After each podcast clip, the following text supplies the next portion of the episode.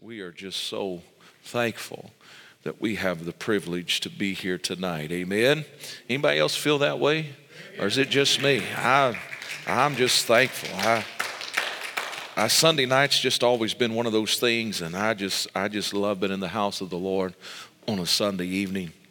And, uh, and so tonight, we won't keep you long, but we do want to speak in to your life the word of the Lord just for a few moments. I pray that you have been able to glean and maybe come to a deeper understanding and uh, hopefully even feel a release in your spirit over the last four sermons or messages, whatever you want to call them, that we have shared from this platform concerning the biblical understanding of the Holy Spirit. How many knows we need Him tonight in our lives? And uh, and I'm so thankful that God has given us the gift of the Holy Ghost to be able to help us on our journey and to lead and guide and direct us and uh, keep us in a place where we can hear from the Lord in a very special and unique way. Tonight, if the Lord would help me, and I mentioned it this morning, that uh, I'm going to preach for a few moments. The Lord would help us uh, on a simple title of When Evil Makes Its Move. And how many knows that evil is moving? There is such a boldness today. We were talking about it a little bit this week, but you know, there's always been evil. Uh, and we know that we're in a war, we're in a conflict. The kingdom of light is against the kingdom of darkness. And if we've read and studied our Bibles, it doesn't take long for us to realize that uh, Jesus Christ, our Savior, our Redeemer, uh, He is the chief cornerstone of, uh, of, of our lives, and He is that which is about good, and He is about the kingdom of light, and He is one that is paid an ultimate price so that men could walk with salvation and redemption and healing and power and authority. And but yet at the same time we know this that there is a kingdom of darkness. And if there's a kingdom it means that there's a king, and it also means that there is subjects to that kingdom. We've taught that through the years at different times, and the Bible's very clear in Paul's writing, especially in the book of Ephesians, and he simply tells us to put on the whole armor of God that we can be able to stand against the wiles of the devil. And uh, there's a whole list of things that is said there, and it simply says that tells us that we do not fight against flesh and blood, but we fight against spiritual wickedness in high places, principalities and powers. And, and we've read and studied that, and we've heard that preached forward and backwards and upside down and right side up if you've been around the church any at all. But however, there is strategic times in history where the enemy becomes agitated, just like and it begins to cause there to be a disruption or a stir or an attempt to show forth even in a greater way. And I sincerely believe that we are in that time now. There is a great attack upon faith, there's a great attack upon if you want to say it this way, there's just a great attack upon common sense. Uh, you know, where right is now not considered to be right at all, but it is considered to be something of hate speech. And uh, if you're going to take a stand against something, uh, then get ready for persecution of some sort to come to you. But that's all right because that what we were just singing about, we are covered by the blood. And when we are covered by the blood, we do not have to fear man, nor do we have to fear the kingdom of darkness, because we know how the story ends. And we also know that the kingdom of darkness, uh, it is a defeated kingdom. Doesn't matter how much smoke he blows, doesn't matter how much in the life of a man or a woman of faith, uh, we have the power and the ability to resist the devil. And your Bible says what? It says he might flee? No, it says he must flee from us. So therefore, we must operate in that authority and we have to operate in that power. But we know this that when evil makes, it, makes its move, there has to be a response. And I'm here to tell you today there is something much different, and I think we need to make this very clear. It's one thing to go to church, it's another thing to be the church. There's a lot of people going to church.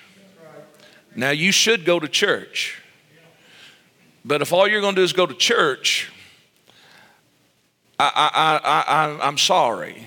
I, I, don't, I don't want to spend a lot of time there But if you're willing to be the church, then I'll lock arms with you and we'll go to war. Because, can I tell you tonight, it's not okay just for us to think that it's okay if we just go to church. Because when you and I just make a decision to go to church, then we're not really passionately pursuing those things that God has given to us. And therefore, what we are not passionate about, our children and the generation following us will not care for at all. And that's why we see across our nation, as well as the nations of the world, that we see simply empty houses of worship because we got comfortable just going to church and did not take the responsibility of being the church. It's a very uncommon thing that we see when you come into this house and others across the nation that is filled with every age group. It's not commonplace in our nation today. But you and I today need to understand that when evil makes its move, it, it requires the church to respond. Doesn't mean we just have another church service, but it means that we understand that we have to stand and resist that which the enemy's trying to do. And in our nation today, there is still a reason to fight. David showed up on the battlefield and he said, Is there not a cause? I would ask you tonight, is there not a cause? Look around and see your children, your grandchildren, your nieces, your nephews. Uh, look around at those children and the young adults in your community and in your place of, uh, uh, of influence and tell me there's not a cause. There is still a reason to stand and to fight. We're, we're not just going to wait this thing out until Jesus comes, but the Bible tells us that we are to what? We are to contend for the faith. We are to labor. We are to work while it is day because night comes when no man is going to be able to work. But right now, you and I have to understand that there is a responsibility and there is a job before us. And I'm going to preach with the Lord help me about this for a few moments. And I'm going to take you along tonight, but in Esther chapter number three, Esther chapter number three, we're going to jump in verse number seven read through verse number 11 together tonight, and then we're going to visit a few other passages in just a moment. Very familiar story, probably for many in here, and we know that we are finding in verse number 7 that we find the following. In the first month, that is the month of Nisan, it is in the 12th year of the king, uh, and they began to cast the Pur that before, uh, the, which is the lot before Haman, from day to day and from month to month, into the 12th month, and it was in, this is the month of Adar.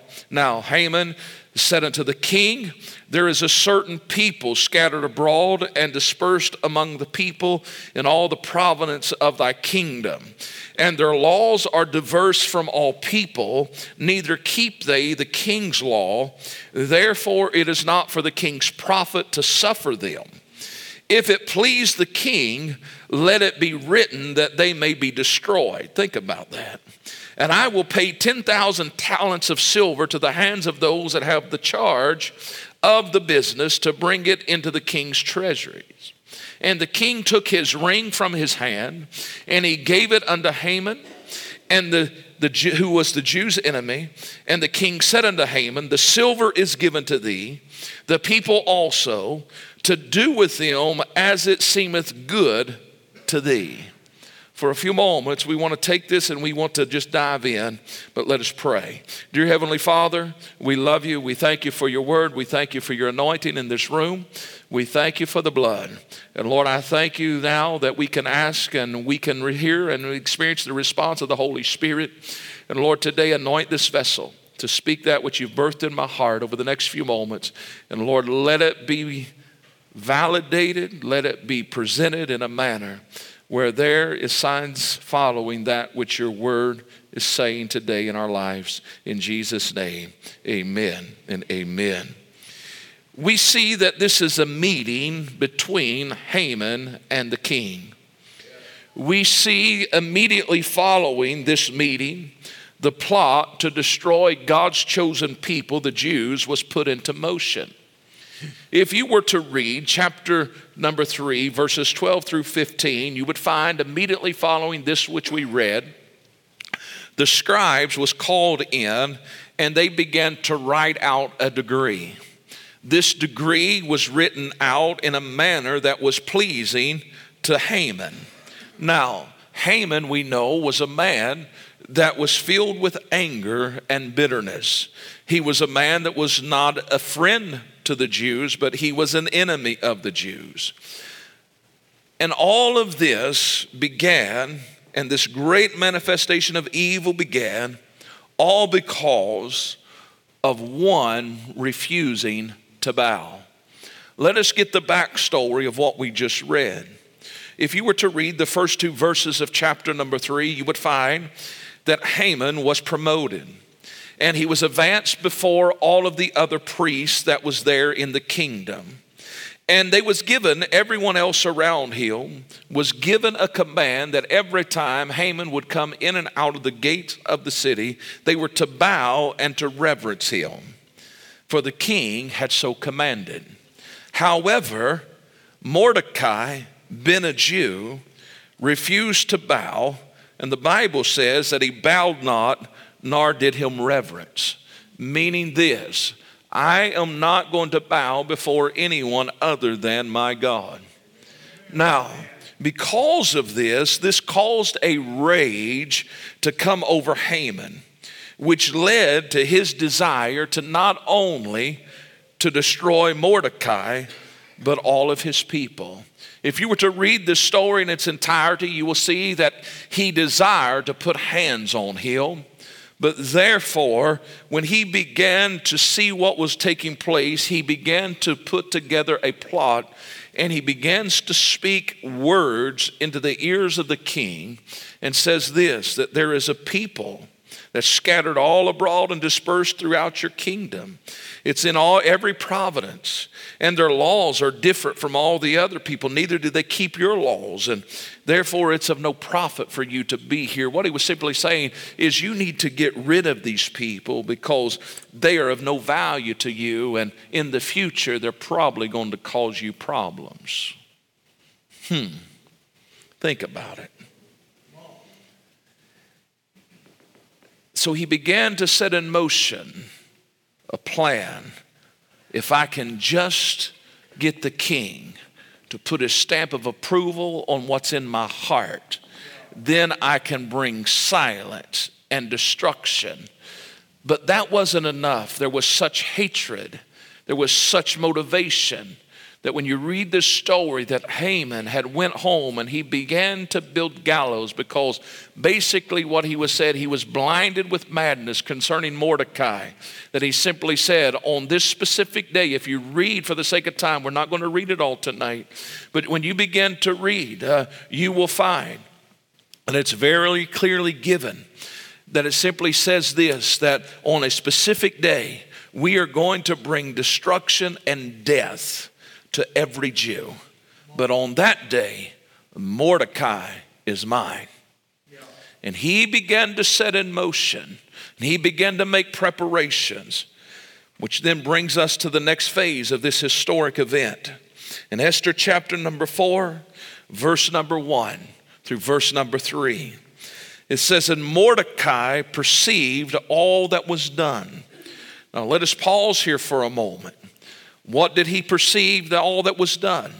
You have to read in chapter number three that there was the scribes that came together and they put everything together and wrote out the decree. And Mordecai had taken the ring that had the seal on it and he had sealed it with the king's seal. They were sent to every province. They were sent to every neighborhood. And it said this on this specific day, at this specific time, we are going to begin to slaughter because we are going to annihilate the people of God. Now, upon hearing and upon receiving that, he began to perceive what was been done. There was insight that Mordecai had at this moment. And Mordecai, in this moment, it says in verse number one, he rent his clothes and he put on sackcloth with ashes and he went out into the midst of the city and he cried with a loud and a bitter cry. And he came even before the king's gate, for none might enter into the king's gate clothed with sackcloth. He went as far as he could. And in every province, whithersoever the king's commandment and his decree came, there was great mourning among the Jews, and fasting, and weeping, and wailing, and many lay in sackcloth and ashes. Mordecai, along with many others, made a decision in this moment in history to sound the alarm. Can I tell you tonight, I'm simply trying to sound an alarm. I'm not bringing you something that is uh, enticing, and I'm not bringing you men's wisdom. I'm not bringing you fluff tonight, but I am going to do my best to empty myself for the next few moments because, can I tell you, their willingness to cry aloud caused the atmosphere to become troubled there began to be a disruption because of what was taking place. That which had been set in motion and was faced with an unexpected resistance began to cause a turbulence to become present in the land of this kingdom. Esther, when she heard the cry and when she had tried to bring clothing and tried to comfort Mordecai, who she loved dearly, she was faced with the reality of her day. Let me take just for a moment because let me paint you a picture. In Esther chapter number four, Mordecai, he comes to the gate of the king's palace and he's there and he's sitting in sackcloth and ashes and he's not whispering, but he's crying aloud. And he's crying a bitter cry. And he's wailing and he is weeping, and everybody's saying, What's going on? And Esther is in a place where she is within the king's quarters. She is in a place that is absent from the chaos, and she's not hearing what has been released in the streets of the kingdom. And we find that as she hears that somebody brings news and says, Mordecai, the one that you love, the one that has been so kind and generous to you, uh, the one that has made sure that she was protected and taken care of until you you arrived here is sitting at the gate, and he's not just sitting there, but he's sitting in sackcloth and ashes, and he's weeping with a bitter cry. And she says, Go find out what's wrong. And he begins to rehearse in the ears of her servant. Uh, and then not only does he rehearse it in his ears, but he then gives her a copy of the degree and says, Let her read it for herself. This is what the objective is of the hour. And when she begins to read it, it begins to face her with a reality. And tonight I want to use as a symbolic measure simply as Esther is a picture of the church. Uh, she was in a place where she had to make a decision of what she was going to do with the news that she had just received. Uh, she was going to have to stand and self examine everything in this moment. Uh, and Mordecai, as she begins to sing clothes to comfort him, and she begins to send things his way. He refuses everything that is sent, uh, but he does send a word back to her, and he simply says to her, uh, he says in verse number 13 and 14 of chapter 4, Think not with thyself that thou shalt escape in the king's house uh, more than all the Jews. Uh, for if thou altogether holdest thy peace at this time, uh, then shall their enlargement and deliverance arise to the Jews From another place, uh, but thou and thy father's house shall be destroyed. And who knoweth whether thou art come to the kingdom for such a time as this? He was simply looking at her and giving her this message through her servant, saying this I'm believing that my God is more than able to protect his people. he was simply saying, I don't know exactly how it's going to look, I don't know exactly by what means it's going to be accomplished, but I do know this uh, in my spirit, uh, I know uh, that we are going to overcome. Uh, how can I say that he said that? Is because uh, of the word says we shall overcome, we shall conquer this. but however, Esther, God has favored you, God has granted you things that's beyond your comp- comprehension. Esther, you're setting in a place that you never dreamed you would set. Uh, you're experiencing things that you never thought you would experience. Uh, but do we know it could it be that God elevated you uh, for such a time as this? Uh, he said, What I do know, however, uh, if you sit in silence, uh, you and your family's household will be destroyed. what he was simply saying is this this is a personal vendetta against me. if you sit silent and do nothing, I'm believing God will deliver the people, but yet it may be at the expense uh, Uh, of your heritage. Uh, what he's simply saying is this He had insight. Uh, I know where this is coming from. I know that Haman has an issue with me because every day the people would say to Mordecai, Why are you not bowing to him? Why are you not reverencing him? but he stood steadfast, unmovable. he was abounding in what he knew was true. I need somebody to have some spiritual backbone today and say, It doesn't matter how much pressure they apply, uh, but we are going to stand uh, and we are going to stand unmovable, uh, abounding in the work of the Lord. Uh, but Esther, uh, she begins to self examine. Uh, and Esther, she get, gets to a place, and, and, it would be amazing to know exactly what she was thinking in this moment. but she says, Go talk to Mordecai and give him my response. And this is her response in chapter number 4 and verse 15 through verse number 17. Esther bade them return uh, Mordecai this answer Go gather together all the Jews that are present in Shushan, and fast ye for me, and neither eat nor drink three days, night or day.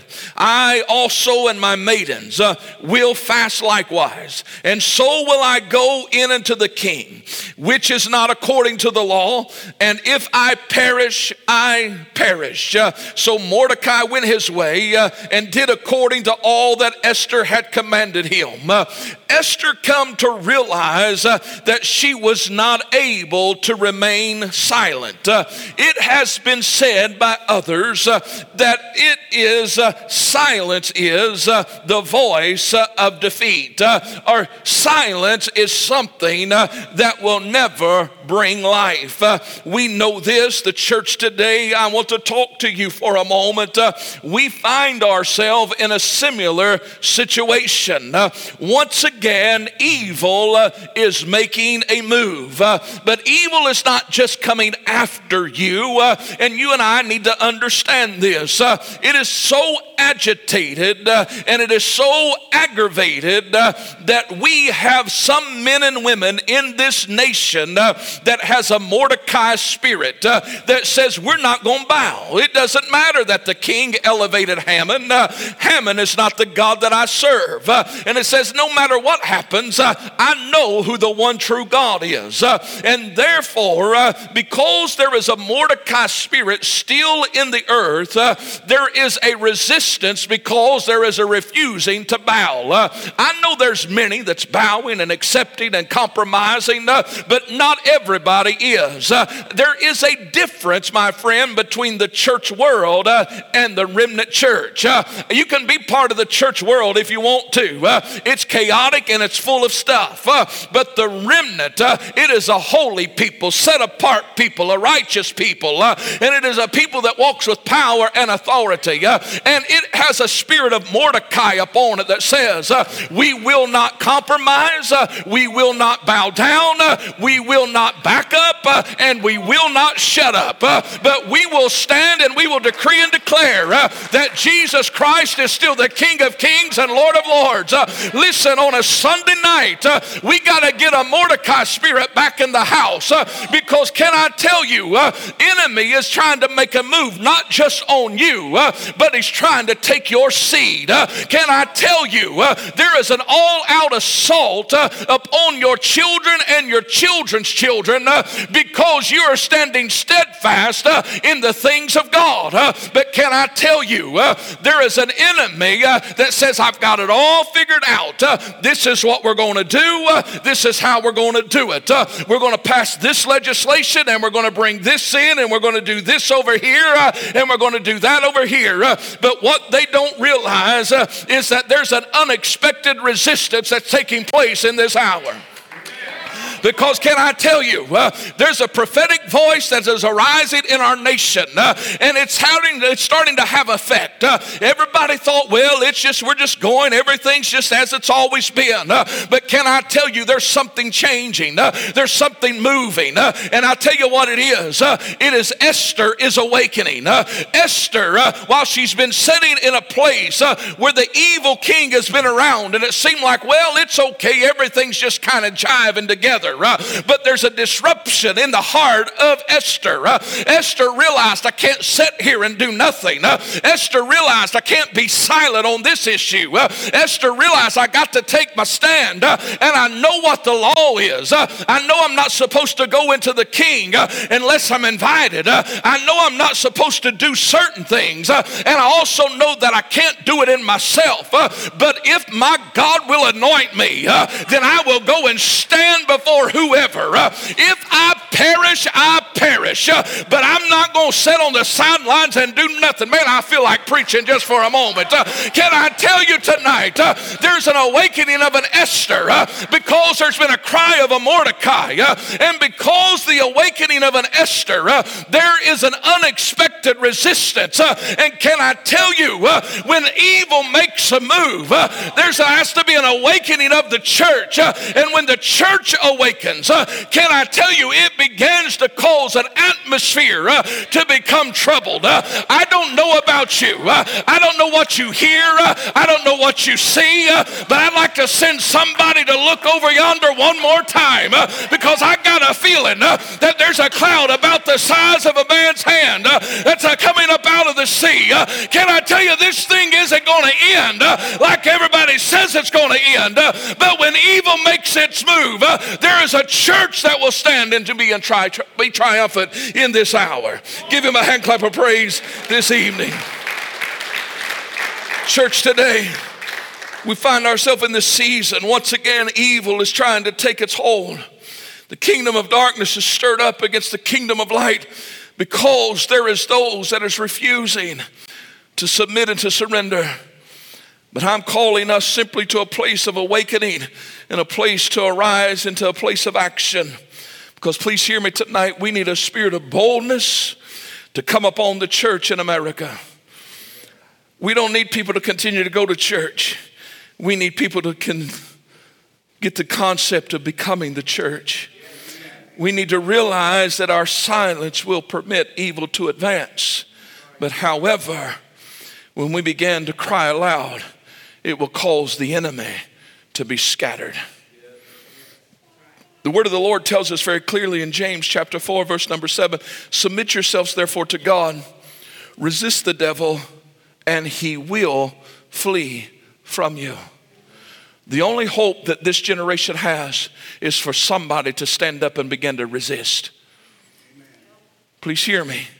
The only hope your children, your grandchildren have is for you and I to stand in a place of submission, a place of surrender, and to resist the devil and stand in a place where we're standing in the gap and say, Not today, not on our watch, but we will sound the alarm. But not only must we surrender, not only must we submit, not only must we resist the devil, but please hear me Ephesians 4 and 27. I mentioned it this morning, but let me mention it to you tonight. We must never give place to the devil. He always tries to make a return visit. He always tries to get into your heart, into your mind, into your life, but you have to continually resist and you cannot give place to him. Can I tell you tonight? This is a time like no other in our lifetime. The elder saints have ran their race and they finished well, and they're sitting and waiting for us in the balconies of heaven. You and I, we have transitioned, and now we are to be the elders. We are to be the voice. And that which we have given birth to is now stepping into adulthood. And they are putting on a Joshua mantle. And now they have given birth to a generation and now they soon will be advancing and growing in the atmosphere in which we create. Do you realize that there was a nation that was born in a wilderness that should have been born in a promised land? Hear me. There was an 11 day journey for the people of God to take out of Egypt. But it took them 40 years to cross over. that generation should have never been born in a wilderness. It should have been born in a place of promise. There's a mandate upon our nation, and our children are not supposed to be brought up in the environment that we now currently have in this nation. But they have been exposed to the most evil things because we got comfortable going to church and refused to be the church. Tonight, there, ha- there has to be a change. And when I began to relook at this story over the last several days, I began to realize that Mordecai and the others began to set the stage for there to be a shift in the atmosphere. Those who lifted up their voices set the stage for the atmosphere to change. It appeared in this moment of time that all that was in Haman's heart was about to be accomplished. In the natural, it looked like there was no stopping what was scheduled to take place. You have to realize that in this time, that when a king would have a degree given and the seal from his ring was placed upon it, it was irreversible. It was set in motion. No man, not even the king himself, could stop what was happening the way the structure of everything was in that day was simply this once it has been positioned, once it has been settled, once we move into this realm, it's a place of no return. On this day, the 13th day, the Jews will be destroyed. The Jews understood this. There began to be wailing, there began to be fasting, there began to be a bitter cry throughout the land. But all of a sudden, Mordecai and others, they began to cry aloud, and their cry of desperation, their cry of acknowledging the one true God was their only hope, began to cause a disturbance in the clouds. Rain droplets began to grow, and there began to be pressure in the heavenlies, and when the heavenlies began to be pressurized by the prayers of the saints, there began to be a raining down in the spiritual realm. And this raining down began to cause men and women to embrace and to do things beyond the scope of the law. Most of us are familiar with this story. I don't have to tell you every detail. But I must tell you this that upon three days of prayer and fasting, Esther goes in and she puts on her royal apparel. She goes and she makes her entry into the part of the palace to where the king is. And she is completely at the mercy of the king. She has no authority in the realm that she is stepping into. She was probably anxious. She probably had sweaty hands. She probably was uptight about what she was getting ready to do. And probably with every step, her heart began to beat faster and louder she probably began to be deafened by the sound of, Is this going to be how my life ends? Will he accept me or will he not? Will I have favor or will I not? And as she comes around the corner and she stands in, at a distance and she's waiting, and he looks and he sees her for whatever reason, her, her beauty and her her garment and her presentation touches the heart of an evil king. And he takes his golden scepter and he lifts it and holds it towards her. And when she could have been slain, he accepted her. And she was given a place and a position to begin to bring about an exposing of what was been done. I want you to hear me tonight. In the midst of evil, in the midst of Haman thinking, I've got it and it's getting ready to be like I want it to be, there is an Esther that has went into the chamber and has put on royal apparel.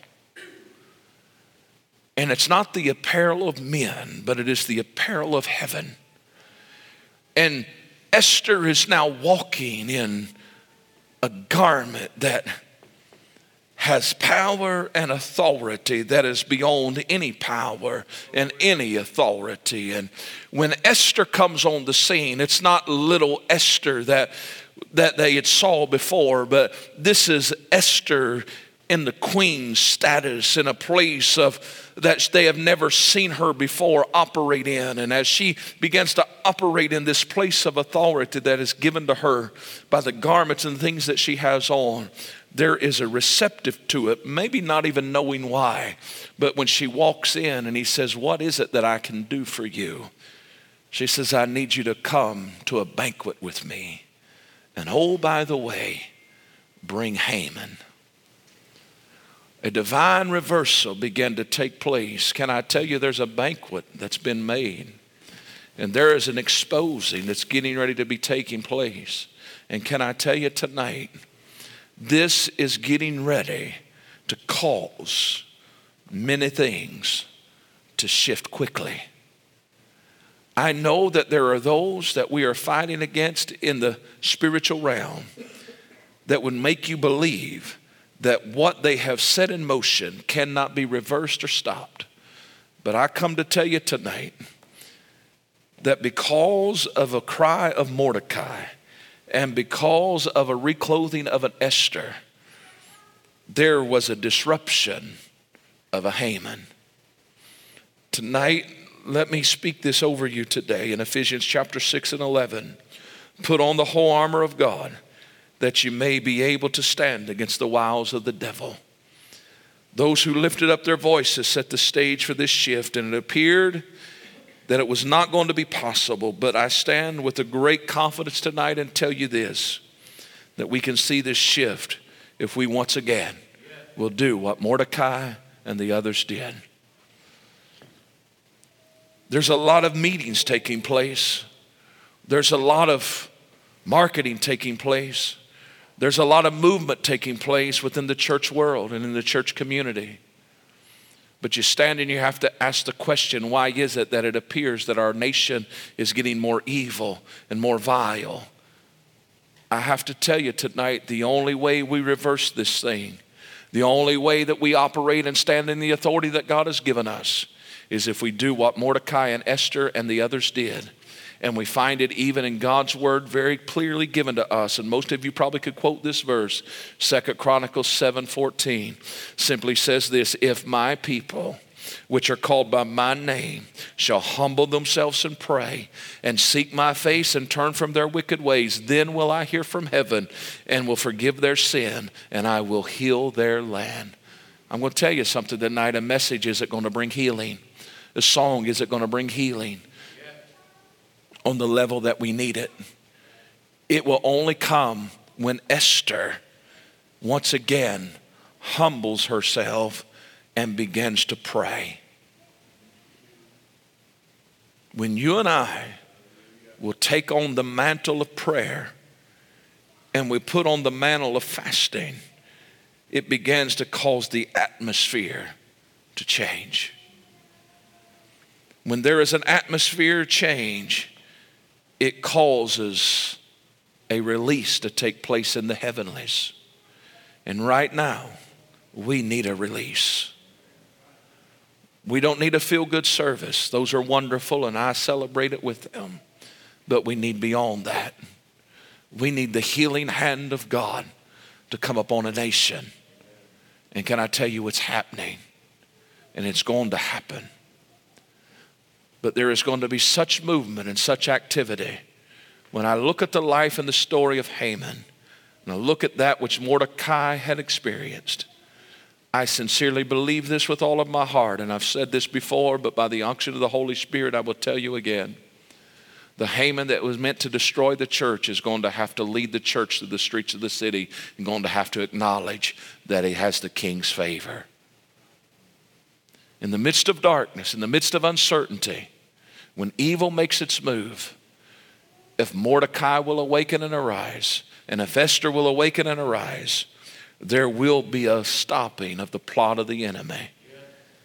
All throughout biblical history, we see what happens when men refuse to bow. As they get ready to come to the music this evening, let me give you a couple of examples. Daniel, don't you pray anymore, son. Because if you pray, there's a den of lions. Daniel, don't you do it. But Daniel climbed the steps to his room with his windows open and he prayed like he always prayed. And because of that, there was an attack upon Daniel. But can I tell you, in the morning, when the king come running, oh Daniel, oh Daniel, he simply said this, don't, don't be too uptight, don't be too worried, because my God has delivered me because he refused to bow. David, oh little David, oh little shepherd boy, who do you think you are? Are you here to cause trouble? Why are you not taking care of the Father's sheep? Why are you here? Well, my father sent me for this reason, but I see there's a problem out here and it has to be dealt with. Is, is there not a cause? I will go fight. I will not bow to this uncircumcised Philistine. Who does he think he is that he can defy the armies of God? Who does he think he is that he can keep God's army for 30 days from advancing? the audacity of him to think that he can keep us in a place where we're standing still. That's not our purpose and that's not our call. I will go and I will remove him. I know he's a man of war and I'm just a youth. I know that he has years of battle experience, and I know he has a mighty sword, and I understand he has a man even in front of him carrying a hedge of protection. But what you don't understand is that I'm going to come to him in the name of the Lord Jesus Christ. And because he did not bow, there was a Goliath that had to fall at his feet. And there was an advancing of God's people.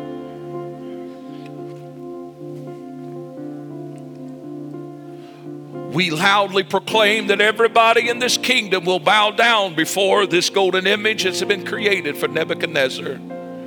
But three Hebrew boys, we know them not by their real name, but by their captive name Shadrach, Meshach, and Abednego. They said, We will not bow. Well, we'll give you one more opportunity. We'll strike up the band once again. We'll set everything in motion for you and we'll let everybody watch you as you bow down and worship because that's what man says you have to do. They simply said, We're not careful to answer thee, O king. We know that our God is more than able, but if he chooses not to, we still will not bow. Oh, there was a fiery furnace. And yes, there was anger. And yes, it was heated seven times hotter. It was so hot that the mightiest men of the kingdom fell down dead on the outside. But when those three Hebrew boys was placed in there, refusing to bow, bound hand and feet, with all of their garments on, evil was making its move. We've got them, we're going to show them. But all of a sudden, because somebody wouldn't bow, man had to look over the balcony and simply say, Did we not cast three men? Why is it that I see four? And the fourth man is as the Son of God. Can I tell you when a man or a woman refuses to bow, the fourth man is still in the fire? You will read in the text that three men came out. There was not a smidge of smoke upon their garments. God delivered them because they refused to bow. Stephen, evil making its move, he begins to speak and tells them the love of Jesus. They become so enraged, so powerfully overwhelming him and gnashing on them with their teeth and so violently hitting upon him, trying to get him to be quiet.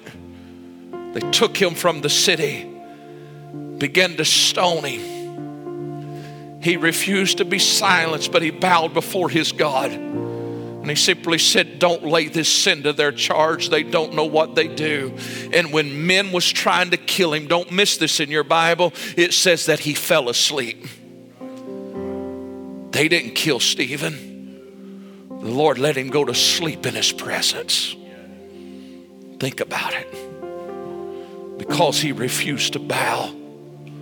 Listen, he planted seeds that day that nobody understood because sitting on the sidewalk that day was a young man by the name of Saul. That young man had such hatred in his heart as he began to grow and develop, he began to be a man that brings slaughter and death to the people of God. But he had an encounter one day on a road to Damascus, and his name was changed from Saul to Paul.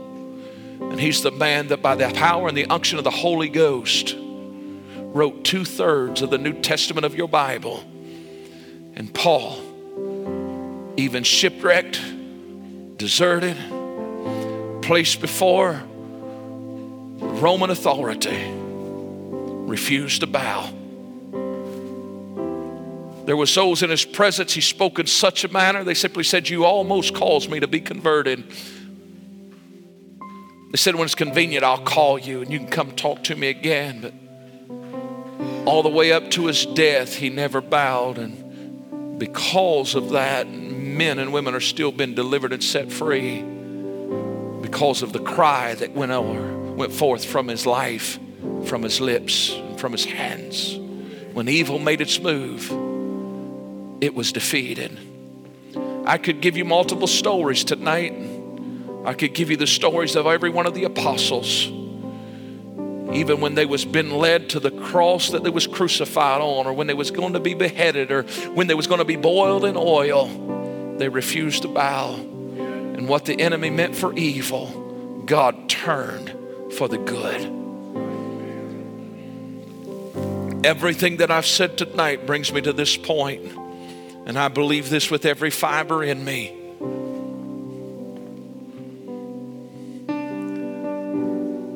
Haman has built gallows for the church in America.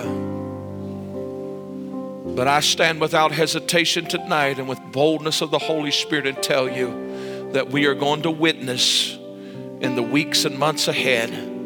We are going to witness the Hamans that built them hanging on them because the church is getting ready to be triumphant. Evil is going to be pushed back. There is going to be a reprieve, and there's going to be a moment in time where God is going to allow His glory to settle down upon this nation and we are going to be hand, in the hand of God in such a manner that we are going to impact the world one more time. I know it doesn't look like it. I know in many circles and many people it's hard for them to get their mind beyond what they hear and see. But tonight, can I tell you that there's an Esther that has awakened and she has put on royal apparel. And I'm talking about heavenly apparel. And she's getting ready to be received by her king.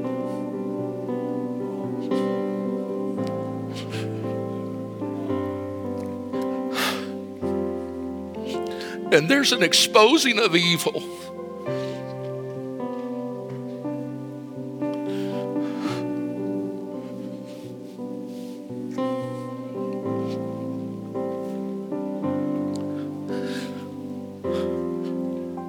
I'm here to tell you tonight evil's made its move. But God's about to make his move. And there's a harvest of souls that's about to come to the kingdom.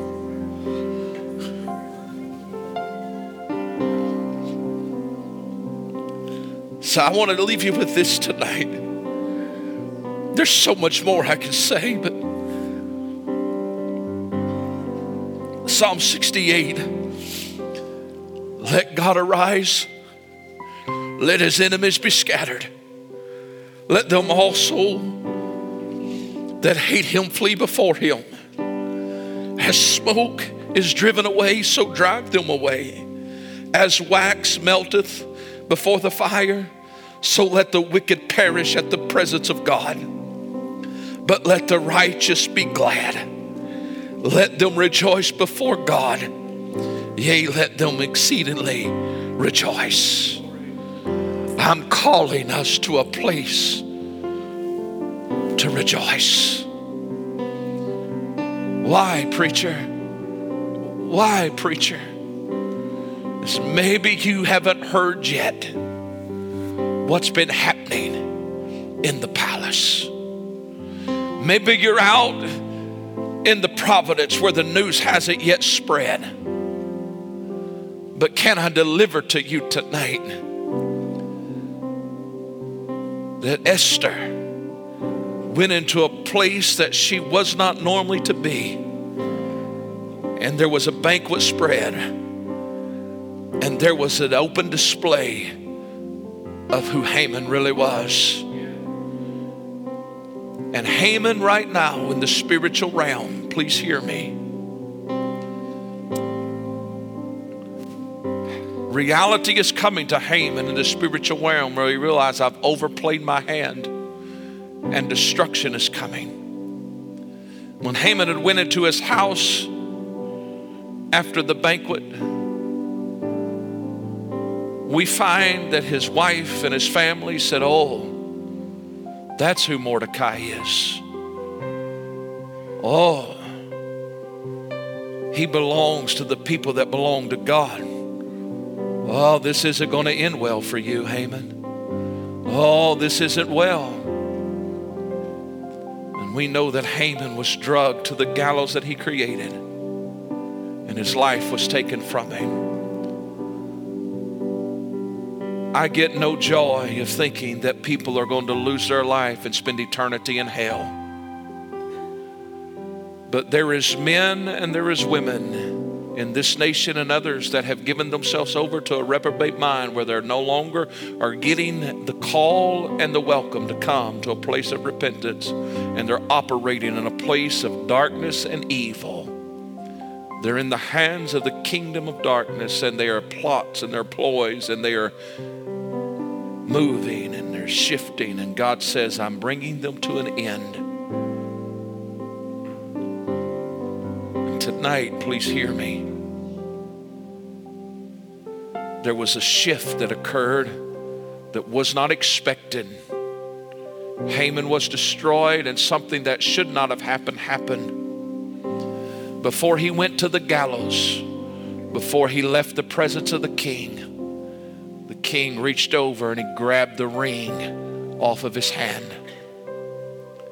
And when Mordecai was brought into the presence of the king with Esther, there was something given to Mordecai, and it was the king's ring with the seal of authority. And he says this rewrite it, make it what it's supposed to be. I sense there's a rewriting of some things in our nation. There is unexpected things getting ready to happen in every level of government, every level of government in the church, every level of government in the nation, federally, on the state level, even in the local levels. And there is getting ready to not just be an exposing, but there's getting ready to be removals. And God is setting forth His people, and we will rejoice. But please hear me. It's only happening in the regions where Esther understands the call and the cry of Mordecai and is willing to go still away. In her time of prayer and her time of fasting, she was given instructions on what to do and how to do. And that's why when you see her emerge from her place of prayer and fasting, she was clothed in different garments than when she went in. There's a garment change coming to the body of Christ. And as we transition in, God is going to receive glory and honor. So be encouraged. Let the enemy of the Lord be scattered, but let the righteous be glad and rejoice before God. Because, can I tell you, He is not going to forsake us, but He is making a way forward for us. And there is, there is a change in the atmosphere. Let us stand all over the house, if you will, please. Hallelujah. Oh, hallelujah.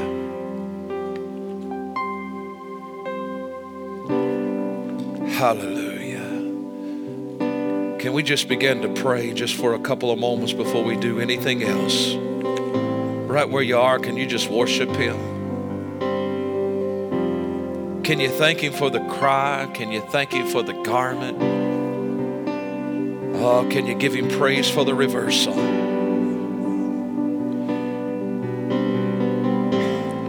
Her response to the cry moved the heart of an evil king. Her change of raiment brought acceptance from their king. Her willingness to approach him, it took sleep from him and it resulted into a complete reversal. Tonight, I don't know about you, but I'm believing for a reversal. Oh, we love you, Jesus. Oh, we love you, Jesus. Oh, oh, oh. oh I love you, Jesus. Mm-hmm. Oh, oh, I love you, Jesus. I'll lift your voice and just lift your hands. Can we just give him some praise in this house? Mm-hmm.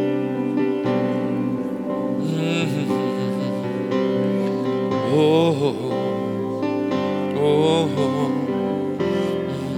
Lord, I thank you for the rain that's about to fall. Lord, I thank you for, I thank you, Lord, for what you're doing. Oh, oh, oh.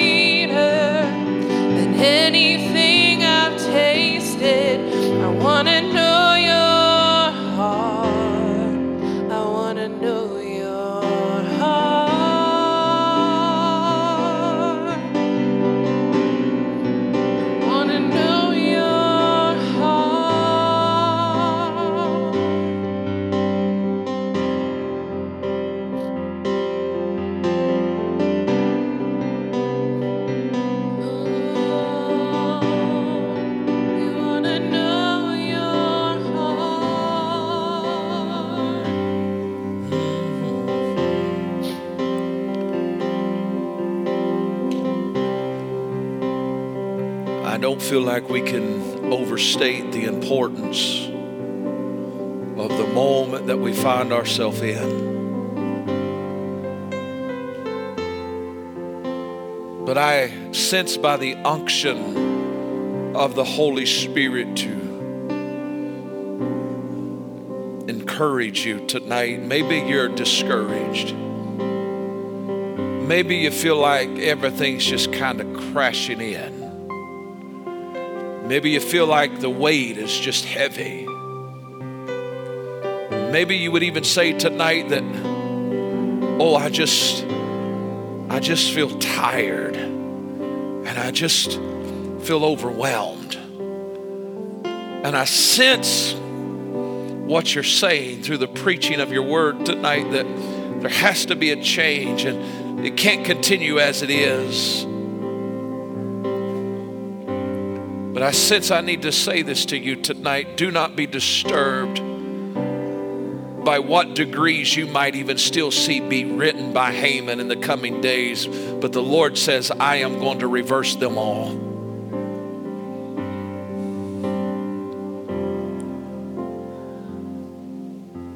I sense the Lord would have me to say to you that you will see me in my glory in a manner that you have never saw me. There are those of you under the sound of my voice tonight that you have witnesses, you have witnessed moves of God in the past. And the Lord would say that was definitely a move of my hand upon my people at that time. But it is not a time like this time, and therefore my move will be different than that move. And there will be an intensity to this move that was not at that time. But you will know that it's me because you will sense my spirit and not only will you sense my spirit in this place of worship, but he says you will sense my spirit in the realm of business and in the realm of government. You are going to see me begin to methodically move. And people that you thought could not be softened and could not be altered will begin to fall down and worship me, says the Lord. And he says, those, when those things begin to happen, it will be a sign to you that what you're hearing is beginning to be set in motion. And you will begin to know that I'm doing something new and fresh. And in this season, we are not just dealing with a rainy season, says the Lord, but we are dealing with the time that you have read in Scripture of when the former and the latter rain comes together. It's meaning when they fall simultaneously together, it changes the landscape. It means that things begin to bloom when it shouldn't bloom. It means that life begins to emerge when life shouldn't emerge. Uh, it means this the Lord would simply say, and I hear in my spirit say, if you think it's strange, just look at Israel, look at my land, uh, look at what was barren, and now look at its beauty, says the Lord. That which men said never would be now is standing and is a testimony of who I am. And what I've done in the natural, I'm getting ready to do in the spirit. There is people that have been barren, but they will begin to be bloom. They will begin to be a voice and they will begin to be moved on. Uh, and they will begin to take this message to the ends of the earth, says the Lord. Everybody could not understand how Saul could come from Paul, or uh, where how Saul could transition into Paul and take uh, and be completely reversed. But today we're witnessing and we are going to witness uh, that same type of transformation take take place in the hearts of men and women. And we are going to begin to see a farther reach than we have ever known. God says, I will show myself. And I hear this in my spirit just now. I hear a confirming in my spirit. I hear the words of my Father.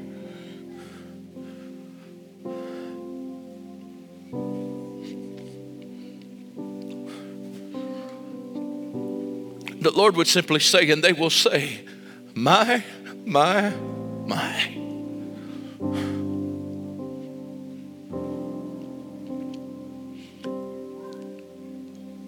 If you desire,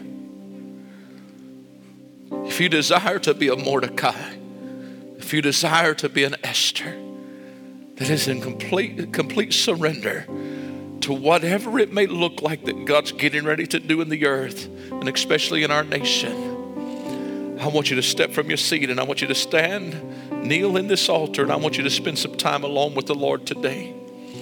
Right now, for the next few moments before we do anything. Because I'm here to tell you tonight something's changing, something's shifting. I'm not looking for an emotional response. I'm looking for somebody to be tired of going to church and becoming the church. And as we position ourselves, healing is coming, deliverance is coming, joy is coming, peace is coming, rest is coming. Hallelujah. Oh, we're just going to spend time with you tonight, Lord. We're just going to spend time with you tonight, Lord. Oh, oh, we lift our voice, we bow our knees. We just spend time with you today, Lord. Oh, we love you, Jesus. Oh, we love you, Jesus. Mm-hmm. Oh, hallelujah. Oh, hallelujah.